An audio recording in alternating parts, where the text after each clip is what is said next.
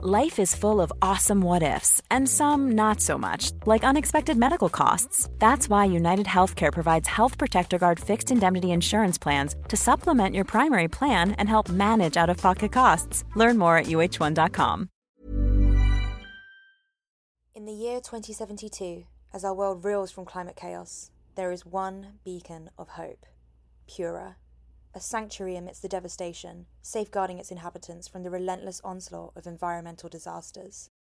Meet Demetria Lopez, the face of Pura's pristine image. But beneath the facade lies a chilling truth. When Demetria uncovers a secret that could shatter everything Pura stands for, she faces a choice. Loyalty or truth? Preservation or revelation? From Wondery, the makers of Academy and Dr. Death, comes an electrifying new series, The Last City. Starring the talents of Rhea Seehorn, Jenny Tirado, and Maury Sterling, prepare for a gripping tale of intrigue and moral reckoning. Subscribe to The Last City on the Wondery app or wherever you listen to podcasts. And for an exclusive experience, join Wondery Plus to binge all episodes early and ad-free. The future of Pura awaits.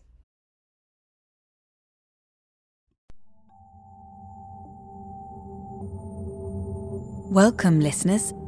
For those of you who don't know me, my name is Kai. For those of you who are returning, hello. Turn up your volume, open your mind, and hear Gap Year. Written by Justina Robson. Voiced by Maura Quirk. And made in partnership with XPRIZE.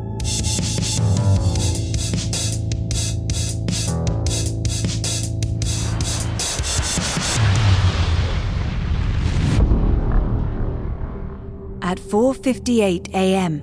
on June 28, 2020, the passengers on board ANA Flight 008, en route from Tokyo to San Francisco, are cruising at an altitude of 37,000 feet, approximately 1,500 nautical miles off the west coast of the United States. A small bump, otherwise noted as a barely perceptible bout of turbulence, passes Flight 008 through a temporary wrinkle in the local region of space-time. What these passengers will soon find out as they descend into SFO is that the wrinkle has transported them 20 years into the future, and the year is now 2040. This is the story of the passenger in seat 28K.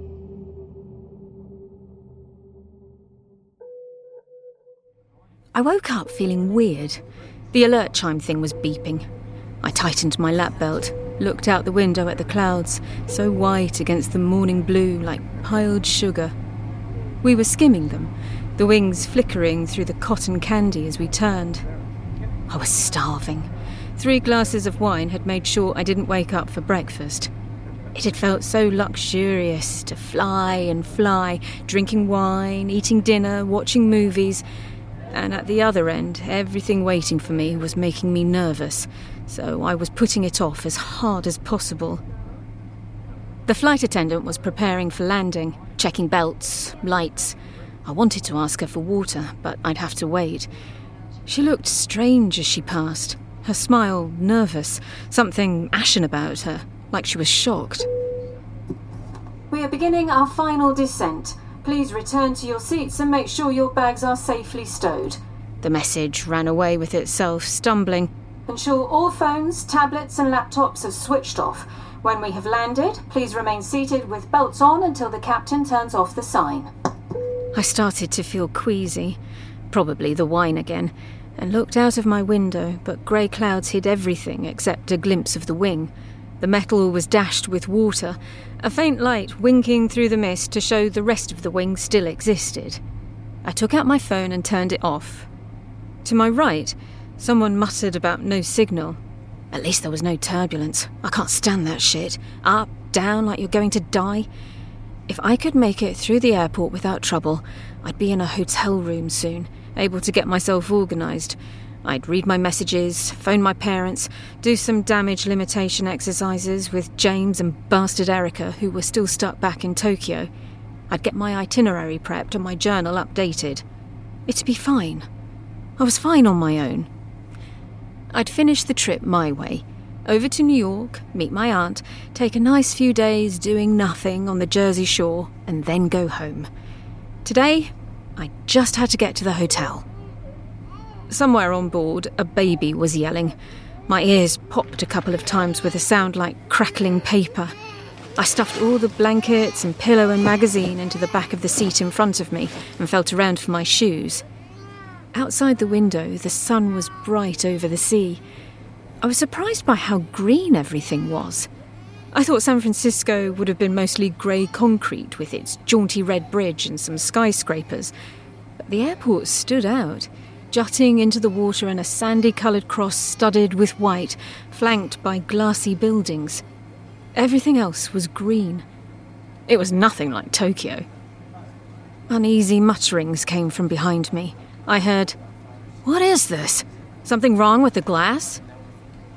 As we closed on the ground, I saw a huge airliner parked off to the side of the main strip. It was curvy, broad, like a manta ray. I kept looking at it until it went out of sight and we touched down. A nervous cheer went up. Well, you know you're okay now when you're down on the ground, I thought. Just get to the hotel. That weird plane must be a new model or something. I just never saw one before. Yeah, they were servicing it or something. People, though they looked a bit odd, like big, big people. Ladies and gentlemen, please remain seated. We taxied in, but parked short of the terminal and waited as people huffed and made small moaning sounds of stretching and impatience. A bus finally took us to the main building. A really nice bus, with comfortable seats and these weird luggage racks that had belts on them which moved the heavy pieces around all by themselves into careful, corralled lines. I was so impressed. I'd seen some neat things in Japan and they were all about the space saving. But this was badass for just an airport bus and cabin bags. We, the passengers, looked at each other and remarked and laughed a little bit, nervously. Somehow we'd become a we for a moment. I felt it and thought it was something I should write down if it didn't sound so stupid and portentous. I wanted to get inside the building so I could see my mail. I got my phone out and took a photo of the luggage rack. We passed under another fish-like plane. Nobody had a signal. They held us inside in some kind of first-class lounge. There were planters everywhere, dripping with foliage. The seats were plush. Everything was clean. The air conditioning smelled incredibly fresh. I really noticed it all after the stuffiness of the plane, but it seemed particularly vivid, like being drowned in a health smoothie.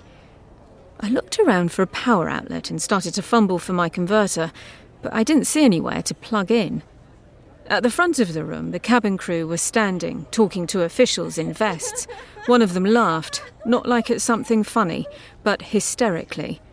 Then a woman in a blue vest with the words San Francisco International Airport on it stood up and told us what was going on. I keyed up a photo of my mother as she'd come to wave me off on the first leg of the journey, months ago in Heathrow. She's smiling bravely because we'd just had a fight on the way in that lasted all the way to the check-in.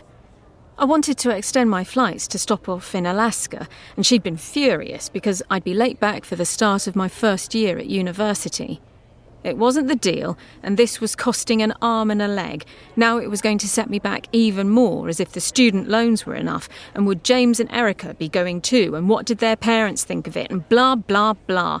I said my life wasn't worth living if I had to have one moment of fun and then pay for it for the next 40 years with misery and boring jobs and going nowhere, and she said, "What, like me and your dad did, to pay for this?" And we were ready to kill each other. She texted every day. Most of the time, I didn't even reply. 20-year time slip. Of course it was some bullshit. Probably not true. How could it be? In front, some of the half-wits from business class were blustering and shouting, demanding answers and explanations. Further back, a woman started crying and the baby set off again. Nervous chatter broke out. But I didn't want to meet someone's eye. I wanted one of those texts from home. I queued up the last one from yesterday, before the flight left. Yesterday. It was marked yesterday.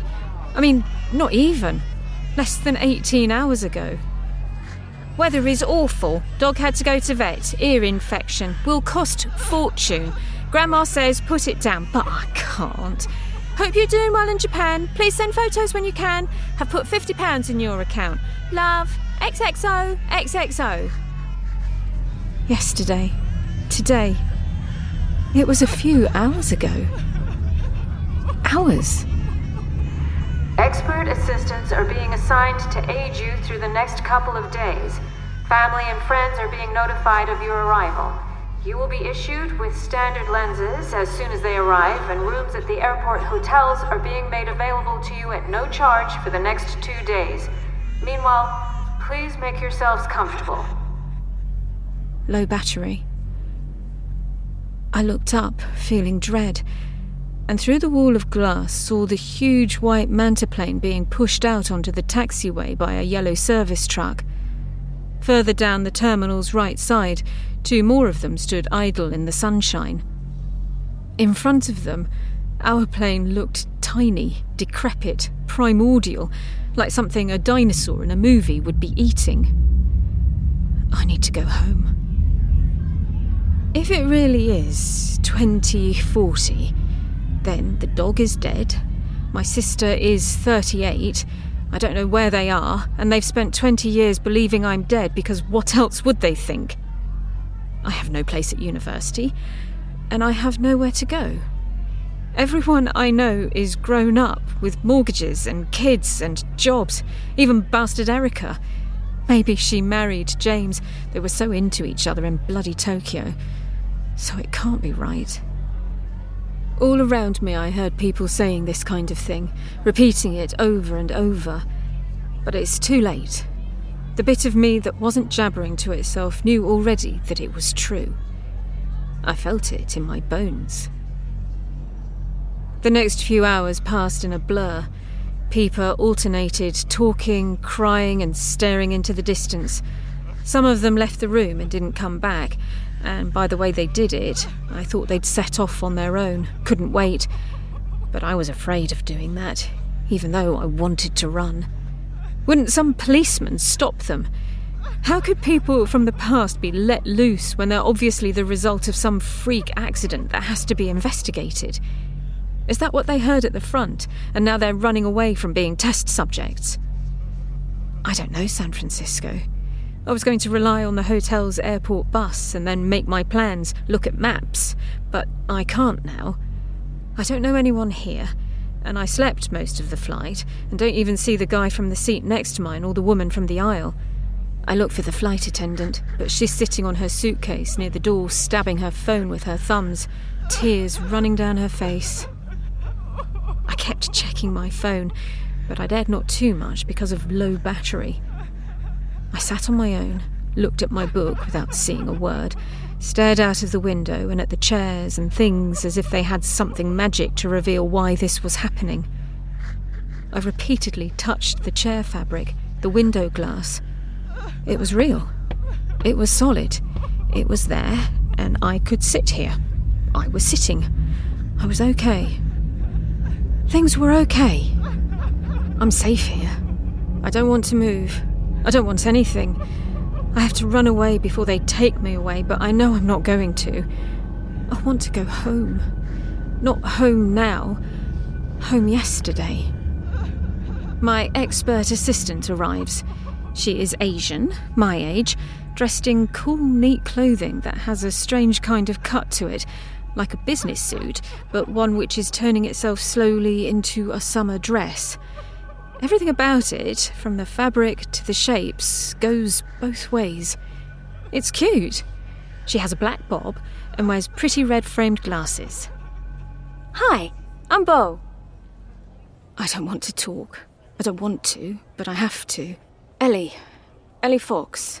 She smiled, and she looked so genuinely happy that it lifted my spirits. I moved my mouth into something like a smile. Here. She held out a pair of glasses.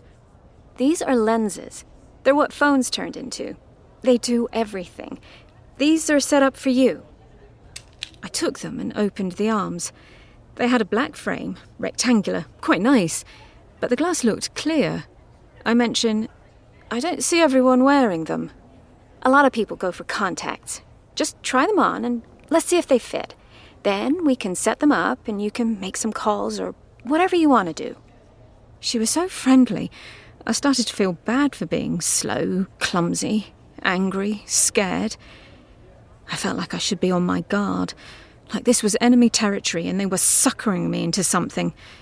But my hands meekly put on the glasses. They were surprisingly light. Cute! Bo declared, checking my ears. As her fingers touched the plastic, I felt something soft brush over my skin, like a kind of fur from the glasses. Don't worry, it's the speakers. These are an old model, but it's all we could get at short notice. We? Special Ops. We're what used to be a part of the CIA until it got broken up into various arms. We're the arm that deals with emergencies affecting civilians. Really, it's more like tentacles, because there are 8 of us, like an octopus. The Emergency Citizens Tentacle, she grinned. Oh, the Emergency Tentacle. I feel so secure. But oddly, I did. All I saw and heard through the lenses was the same as before, but more blurred. I don't see... Forgot to switch them on, Bo said, reproaching herself with a giggle, and touched the top of the rim with her finger. The room snapped into focus so sharp it made me gasp and fall back in my seat. I felt myself clutching the armrests, my jaw flapping. I had never seen such detail, colour and light. Wherever I looked, my vision was razor sharp. If I dwelled on something, then, without seeming to zoom, it became larger, clearer. First of all, it gets used to your vision, Bo said, perched beside me, watching closely. Then we're going to set it to augment reality with whatever you want to see. Around me, everyone else was getting fitted too. Among the tears and the outbursts, there were little ohs and ahs and sniffles of relief. We were getting connected. People were kind and helping us. We might be all right. The kindness was weird, though. No getting over that. I'd been expecting suspicion and prison, really. Terror alerts, the fear of flying, the grim-faced security checking. How did we get from that to this? It felt unnatural. Now it'll do the sound check, Bo said, touching the rim again. An orchestra tuned up in magnificent Dolby-esque surround sound, rippling through my head from left to right and back again. Now when I looked at something, I could feel my hearing focus on it too. The background softening without being ruined. It was like ESP. Can everyone do this? Oh, you can configure it however you want, Bo said. A lot of people don't like the basic settings. They just want it within a normal range. They made it like that to show you what it can do. Spy on people? Of course, she smiled. But you know, they can be set so that you can't spy on them and they can't spy on you. You've got enhancement, normal, and secrecy modes to play with. How does it work with everyone? Everyone connected, she clarified. You'll get some delays and outages depending on which AI is operating your network. They don't always sync fast enough since we had to be careful about the frequencies we were using, so the bandwidth is a bit short. Will my mum and dad be on it? Yes, she assured me. I can't imagine my mother wearing these glasses. Or I can. She used to wear them for reading and she kept thinking she'd lost them when they were on top of her head. She'd be the same with super glasses. How do I call someone? I was so desperate to hear her voice. If you're going to call home, you need to wait until I've had clearance from British tentacles, Bo said, her voice concerned, gentle. They need time to get your family informed and used to the idea of what's happened. Used to it? Yeah, it happens every day. Just been in a time slip, Mum. Have you, dear? I had one the other day myself. Completely missed the dentist and Aunt Julie's bingo trip. Maddening, isn't it? The worst, Mum. It's the worst. Selling a little or a lot? Shopify helps you do your thing however you cha-ching. Shopify is the global commerce platform that helps you sell at every stage of your business. From the launch your online shop stage to the first real-life store stage, all the way to the did we just hit a million orders stage. Shopify is there to help you grow. Shopify helps you turn browsers into buyers with the internet's best converting checkout. 36% better on average compared to other leading commerce platforms. Because businesses that grow, grow with Shopify. Get a $1 per month trial period at shopify.com/work. Shopify.com/work. In the year 2072, as our world reels from climate chaos, there is one beacon of hope, Pura, a sanctuary amidst the devastation, safeguarding its inhabitants from the relentless onslaught of environmental disasters. Meet Demetria Lopez, the face of Pura's pristine image. But beneath the facade lies a chilling truth. When Demetria uncovers a secret that could shatter everything Pura stands for, she faces a choice. Loyalty or truth? Preservation or revelation? From Wondery, the makers of Academy and Dr. Death, comes an electrifying new series, The Last City, starring the talents of Rhea Seehorn, Jenny Tirado, and Maury Sterling. Prepare for a gripping tale of intrigue and moral reckoning. Subscribe to The Last City on the Wondery app or wherever you listen to podcasts. And for an exclusive experience, join Wondery Plus to binge all episodes early and ad-free. The future of Pura awaits. Has it, happened before? I asked Bo, meaning the time jolt. Not to my knowledge, she said, shaking her head so that her curtain of jet-black hair swung and brushed her shoulders. I felt myself softening towards her, leaning, her dark eyes so warm and sweet. Ugh, the crush feeling. Get a grip already, Ellie. I straightened up. Of course she'd know I'd been studying her hair, eyes, lipstick. How did anyone draw a line that perfect? I felt stupid, embarrassed, but she was talking as if nothing was going on. But there's no mistaking that your flight is the one that went missing 20 years ago. Everything matches, even the fuel grade. You know they don't use jet fuel anymore. Couldn't make enough to do a hoax if you wanted to. It's all batteries. And everyone on the passenger manifest is here, just like they were when they left Tokyo. Nothing's missing, not even the luggage. We're testing the onboard food to see if it's aged at all. But there is no sign of anything wrong, you'll be glad to know. Are you getting all that through your... I pointed at her glasses. Yes, I'm in constant update with everyone. And there we go. We're cleared to get you connected with your friends and family and to take you to your hotel or where you would like to go. You're coming with me? I found that I wanted that nearly as much as I'd wanted to go home. Yes, I am. I will be accompanying you for a few days until you are back on your feet and used to the way everything is working. And this is a standard emergency tentacle? No, this is for a very unusual emergency. But we always stay with people until they are ready to be independent again. It's part of our care and consideration protocol for trauma cases. Now, I am going to transfer contact information to your lenses. She looked at me intently for a moment, and a heads-up display of gentle green light appeared, as though hovering in mid-air in front of me. I need you to really want to make a call for a moment. Well, that wasn't hard, because I did. Excellent. Now, when you want to make a call, your contacts will appear, and you look at the one you want. When you want to get out of the phone mode, think of putting down the call. What? I thought. Then I started to ask... How does that even... I was scanning the list. It was just like the one on my phone, though a lot of the names were missing. Everyone's brain has a characteristic signal pattern for specific impulses, and the lenses just fix onto whatever that is and link it to their calling system. You can set it to anything, so let's say you start your phone up by always thinking of your pet.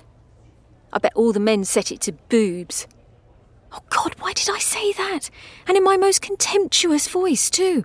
Everyone will have heard me. Bo gave me a sly wink. I know they do, but not for long, because otherwise they'd end up in phone mode all day long and they can't do anything else. So we set it to boring things in the end. Now, we have many other things to set, so I'm going to quickly take you through what my lenses can do, and you will say yes or no, and I will set your lenses to do it. You can fix them later to other things, of course, when you have more time, yes? We'll just do this to get you going. All right. Here we go. So, GPS track and map. Follow the trail of golden sparkles to your destination, avoiding all hazards, pedestrians, etc., etc. Yes, I say, a bit excitedly. Thank goodness, no more getting lost. If I ever get anywhere to go again, this will be perfect. I am imagining going to a restaurant with Bo, sparkles at our feet. Mission wizard. Any item you want. This shows you where it is. So, let's say you want a Coke. I saw the sparkle trail shift in the air towards the corner of the room behind a potted palm. The palm became transparent, and behind it, a drink dispensing machine was illuminated with a glowing green outline. On its display, a red dot flashed to show me where to press. Holy shit! Yes! How do I tell it what I want? With your model, you will have to speak. You give your lenses a name and then say, John Doe, find Coke. But you didn't say it. I have the newest model. It knows I am doing a demonstration, and it's on assistant mode. Just, let's get you started. So, give your lenses a name to use. Tamsie. I think about our dog. Poor Tamsie. I miss her. Great. So you can see how to shop and get around. Money? There's no cash.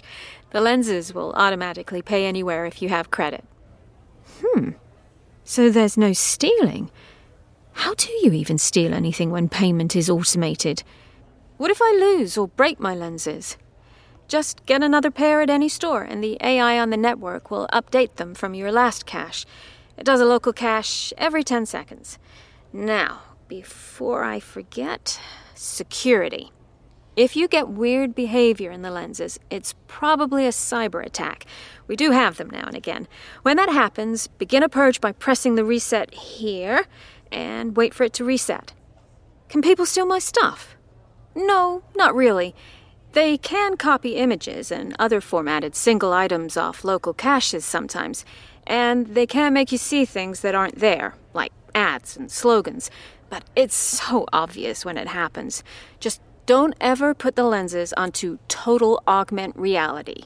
Keep them transparent so you can still see the world yourself. If anything happens that you don't want, purge and reset. Reassuring, I guess. What if the AI goes down or goes mad? Another one will take over. We haven't had a significant outage in the last 8 years since the AIs took over administrative tasks from human governance.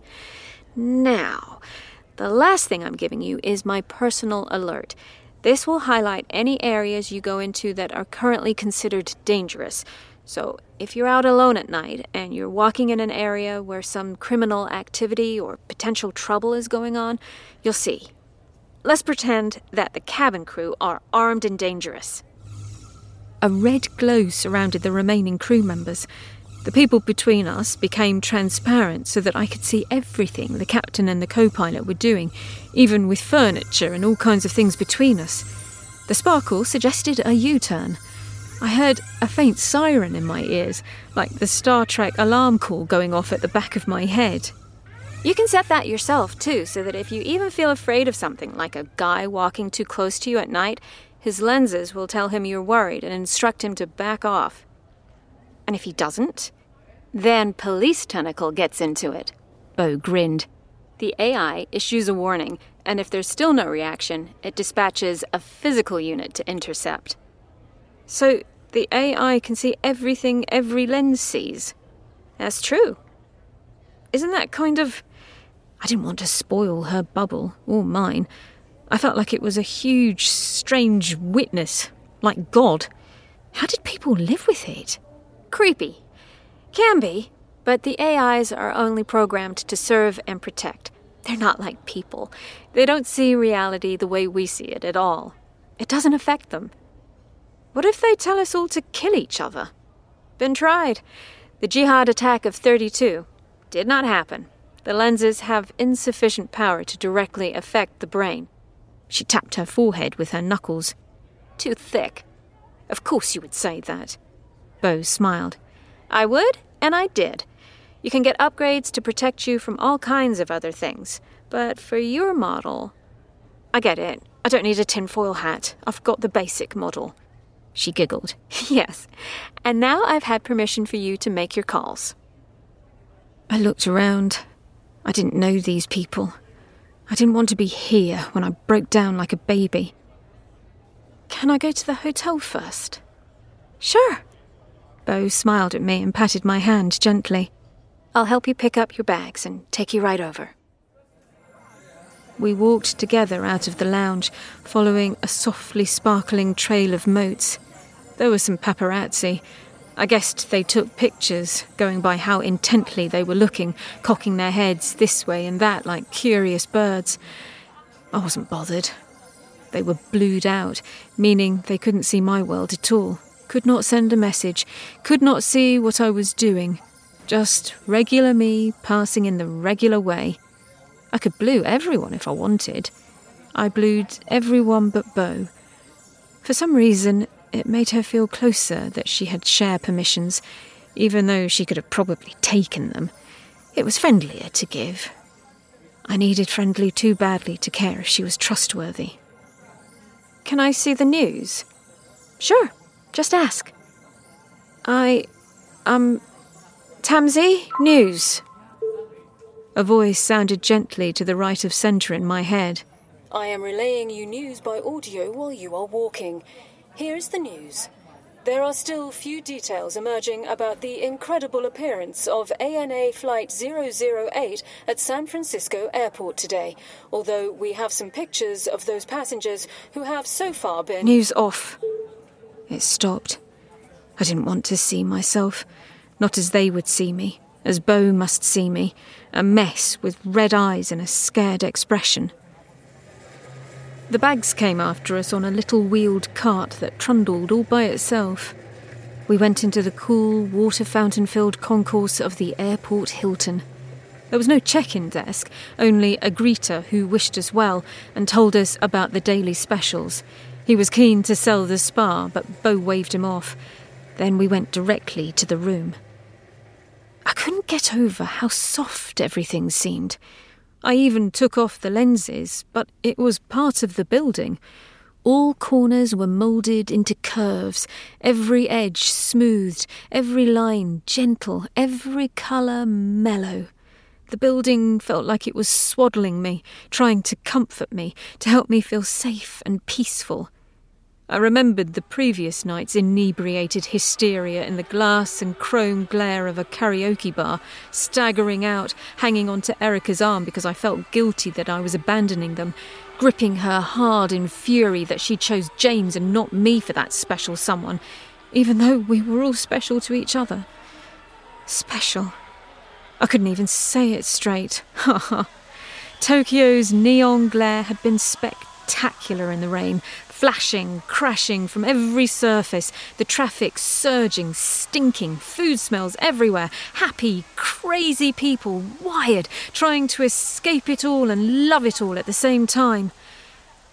A sob escaped me, surprising me because I never show my feelings, definitely not the real ones, let alone make noises about them. Bo left me alone to make my calls, excusing herself to the next room, but assuring me that she was right there for anything if I needed her. Her hand on my arm squeezed gently, as if testing for strength as she waited for my nod to let her go. I sat on the edge of the bed, looking at the tattered, duct-taped filth of my backpack on the pristine carpet, and I didn't move. I took off the glasses, but then I felt scared and too alone, so I put them on again, the flashing green of my father's name written over the world. That was when I realised Mum's name wasn't there. There could only be one reason for that, couldn't there? But I couldn't call Dad. I wondered if he'd call me, or if they said not to. I wouldn't be able to ask. Tamsie's adopted English voice startled me. Reginald Fox is calling you. Nod to take the call. Shake your head to refuse the call. Dad had beaten me to it. I'd spoken to him last week, told him about the Shinto things we'd seen, some martial arts festival we'd tried to go to but got there too late to get in, the trains which he'd always wanted to ride. I sent him a little video of me filming through the train windows as mountains bent past in a blur, some shots of the seats, the toilets, the station. Last week, I nodded, and my grandfather appeared before me, as if he were sitting across from me, our living room transported here in place of the hotel furniture. Dad had gotten so old. I cried and wailed for a long time before I could speak, while he sat quietly and said, "Oh, Ellie," over and over, happy and sad at the same time. A couple of days later, Bo and I went on a final tour of the city before I was due to return to England. I was nearly run over a couple of times by the silent cars, but the trams were fun, rattling up and down the streets like they used to. At first, I didn't like the idea of being overseen. Every pane of glass could be a camera, a speaker, a screen, and the AI system supervised everything. I could even see the number of people on the streets carrying concealed weapons, and the weapons hidden in their holsters or bags. Every armed person was part of the law, a volunteer, able to be notified within seconds if there was a lethal threat to some person nearby. They were outnumbered by unarmed guardians who moved in silver linings, ready to assist anyone in need. Guardian became my favourite app. You could switch yourself off and on at any time to show you were ready for active duty. People in need of help were flagged to you by the AI if it chose you for the job. It made the world seem full of knights. I was shocked at the number of guns, but when I turned off that function of the lenses, which displayed all this status, I was struck by the confidence and the friendliness of the gazes I met on the street. It was as though they had lost all worry or fear of what anyone was thinking or doing. I was used to the London Underground avoidance scheme, where making eye contact with a stranger was akin to playing with a hand grenade, so I found it too difficult myself. I played with the functions of the connection, giving bunny ears to people who liked the same things I liked and devil horns to people with opposing views, and 100 other tiny, silly adjustments to my vision. We stopped at a restaurant and ordered sandwiches, those ridiculously over-the-top kind only Americans can make, with 50 ingredients managed into a tower. I asked about the green buildings, and I got a whole presentation on how duckweed had been adapted to coat all concrete surfaces, filtering rainwater to drinking water as it ran down into collectors. The weed was busy soaking carbon, while the glass stored the sun's energy and watched. Other plants produced drugs, and free fruit trees were on every corner. The air was clearer. That city tang of diesel and sulphur was quite gone. You could smell the sea. Bo tried to tell me about all the changes there were, but there were so many. I didn't understand why anyone would agree to so much surveillance, but she said it was because no humans were doing it, only machines that kept peace and order. They didn't care why or for whom. They saw all, but were blind, as impersonal as only a machine could be. I wasn't sure. When I left 2020, the kind of people who would have been in charge of those things were the kind of people you wouldn't trust to supervise a church bake sale. But even after 3 days, I'd already got used to it. I loved the lenses. They were fun. I wished my mother could have seen it. I told this to Bo, and then the sad, sorry story of my departure from Tokyo.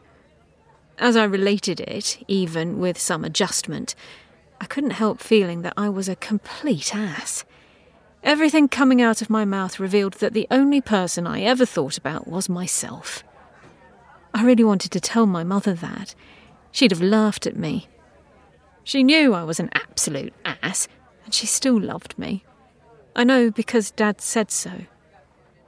I missed her so much, I felt like I could crumple up and die. Bo put up with me very well. I guess she was an expert at that. I flew out of the airport on one of the giant mantas. I was afraid. Many of us were, because last time we did this, we lost and gained too much. I attached my lenses to their new neck strap and watched the city get smaller until the clouds ate it. I'm going. Going somewhere I don't know, but do know. I want to believe Bo and see how much better things are, but it's too soon to tell for me.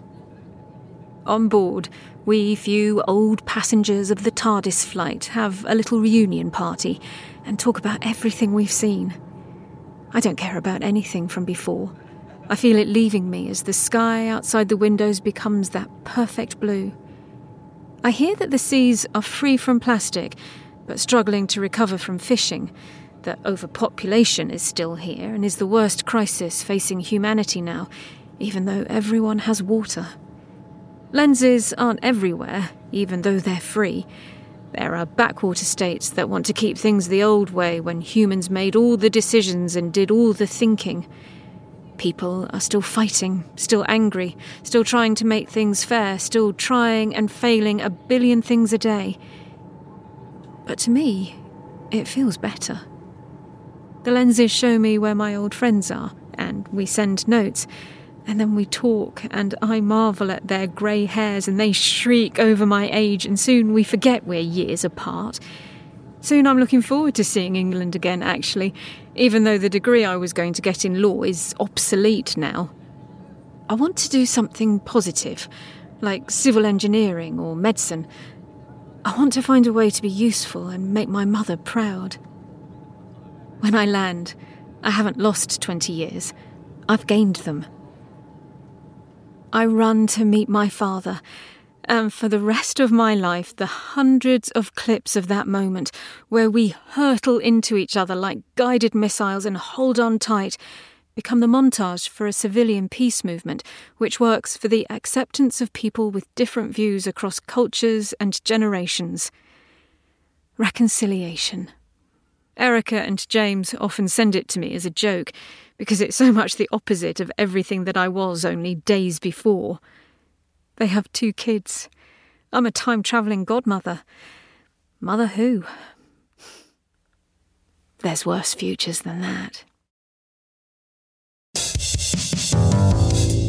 11 stories. 1 thread. This is but one of the possible futures. That was Gap Year by Justina Robson, performed by Maura Quirk. This episode was directed and produced by Mark Holden, edited by Seth Alansky, and designed by Neil Woganson at The Invisible Studios. Season 2 of Dust is brought to you in partnership with XPRIZE, designing and operating multi-million-dollar global competitions to accelerate the development of technological breakthroughs that benefit humanity. And ANA, All Nippon Airways. Flight 008 is co-produced with Eric Desatnik. Dust is produced by Stephen Michael and Margaret Laney at Gunpowder and Sky.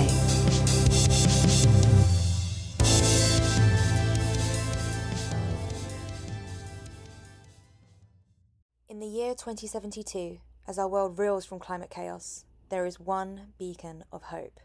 Pura. A sanctuary amidst the devastation, safeguarding its inhabitants from the relentless onslaught of environmental disasters. Meet Demetria Lopez, the face of Pura's pristine image. But beneath the facade lies a chilling truth. When Demetria uncovers a secret that could shatter everything Pura stands for, she faces a choice. Loyalty or truth? Preservation or revelation? From Wondery, the makers of Academy and Dr. Death, comes an electrifying new series, The Last City. Starring the talents of Rhea Seehorn, Jenny Tirado, and Maury Sterling, prepare for a gripping tale of intrigue and moral reckoning. Subscribe to The Last City on the Wondery app or wherever you listen to podcasts. And for an exclusive experience, join Wondery Plus to binge all episodes early and ad-free. The future of Pura awaits.